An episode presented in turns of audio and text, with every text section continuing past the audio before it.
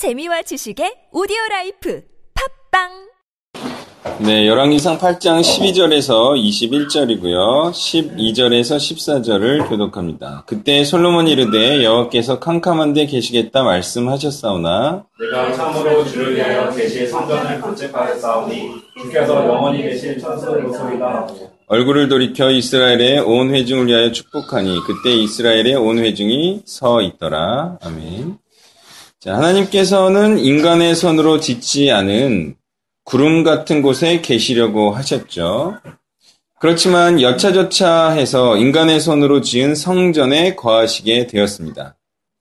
이때 자신이 지은 곳에 하나님께서 임재하신다고 했을 때 그 사람은 얼마나 기분이 좋고 영광될 것인가.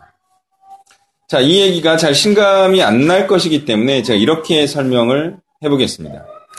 어떤 사람이 7년을 생고생을 하고 모든 것을 다 투입해서 하나님께서 함께 하시고 기뻐하시는 신앙 공동체를 잃었다. 그럼 기분이 어떨까요? 기분이 엄청 좋겠죠. 정말 다 가진 기분이겠죠.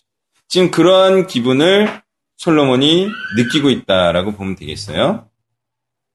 자, 이러한 일이 기쁜 이유는 존귀하신 하나님께서 보잘것없는 자신의 정성과 마음과 노력을 받아주셨다. 이 사실을 넘어서 함께 이 일을 이뤄낸 자들을 크게 복되고 영광된 자들이 되게 하실 것이다. 라는 이러한 사실도 예, 추가적으로 우리가 알아야겠죠.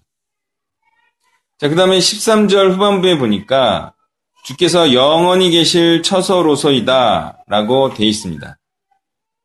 자, 그렇지만 솔로몬 성전은 파괴되었어요. 또 하나님은 이곳에서 임재를 거두셨습니다.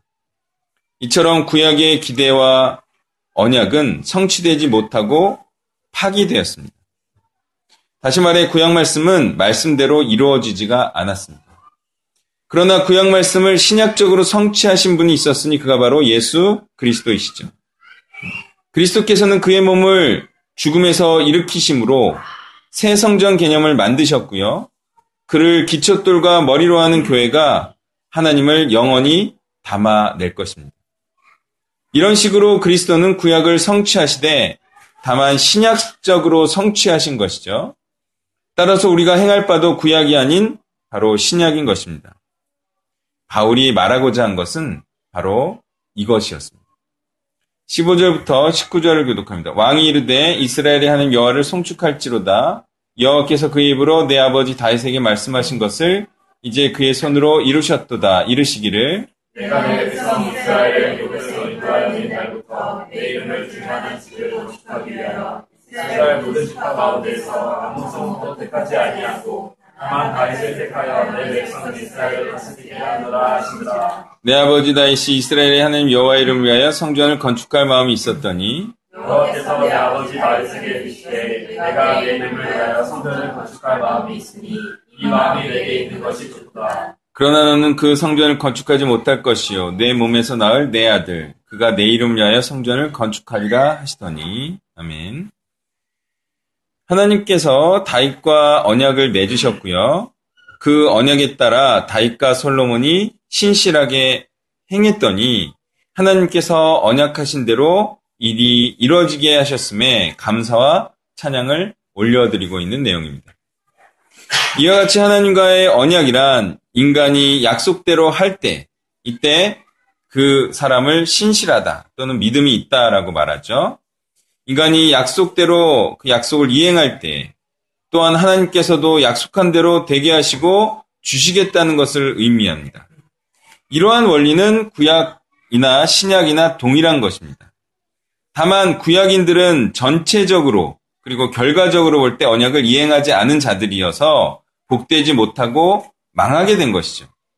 그렇지만 신약인들은 전체적으로와 결과적으로 언약을 신실하게 이행해 가고 있고요. 이행해 갈 자들임이 다른 거예요. 그리고 이 중요한 차이는 바로 중보자가 누구이냐와 어떤 일을 성취했느냐라는 사역의 내용, 그것 때문에 일어난 결과예요. 구약 때 하나님께서는 다윗과 그의 가문을 통해 하나님의 통치가 대대손손이 이루어지기를 계획하셨지만 다윗 이후에 대부분의 왕들이 신실하지 못하여서 다윗 가문에서는 더 이상 왕을 배출하지 못하는 상황에까지 이르게 되었습니다. 이때 구약을 성취하면서도 구약적이지 않은 방식과 계획으로 왕이 되신 분이 나타나셨는데 그가 바로 예수 그리스도이시죠. 그러므로 19절에 내 몸에서 낳을 내 아들 그가 내 이름을 위하여 성전을 건축하리라 이 말씀도 구약적으로는 솔로몬이 건축할 것을 의미하지만 신약적으로는 그리스도께서 하나님께서 영원히 거하실 성전을 지으실 것임을 예언하는 말씀이 되는 겁니다. 다윗의 때에 다윗의 손으로 성전이 건축되지 않도록 하신 것은 현실적으로 그 준비와 사방의 평원이 부족했기 때문이었을 것이고 또한 다윗이 사람들을 많이 죽였기 때문에 그 원한이 맺힌 자들도 상당히 있었을 것이라 추측할 수 있습니다.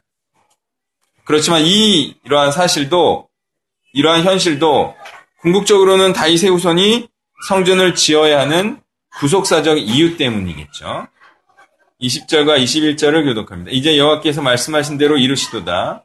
내가 여호와께서 말씀하신 대로 내 아버지 다윗을 이어서 일어나 이스라엘 왕이 앉고 이스라엘의 하나님 여호와 이름을 위하여 성전을 건축하고 내가 또 그곳에 우리 땅들을 애굽 땅에서 인도하여 내실 때에 내가 세우신 바 여호와의 언약을 넣은 괴를 넣하여 다 처소를 살아치하노라 아멘.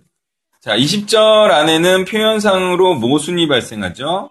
그것은 여호와께서 말씀하신 대로 이루시도다와 또 내가 일어나 이름을 여호와 이름을 위하여 성전을 건축하고 이게 예, 도대체 누가 성전을 건축했다는 것인지 서로 모순되게 표현되어 있어요. 자, 하나님이 건축하신 겁니까? 솔로몬과 그의 명령을 따른 자들이 건축한 것입니까?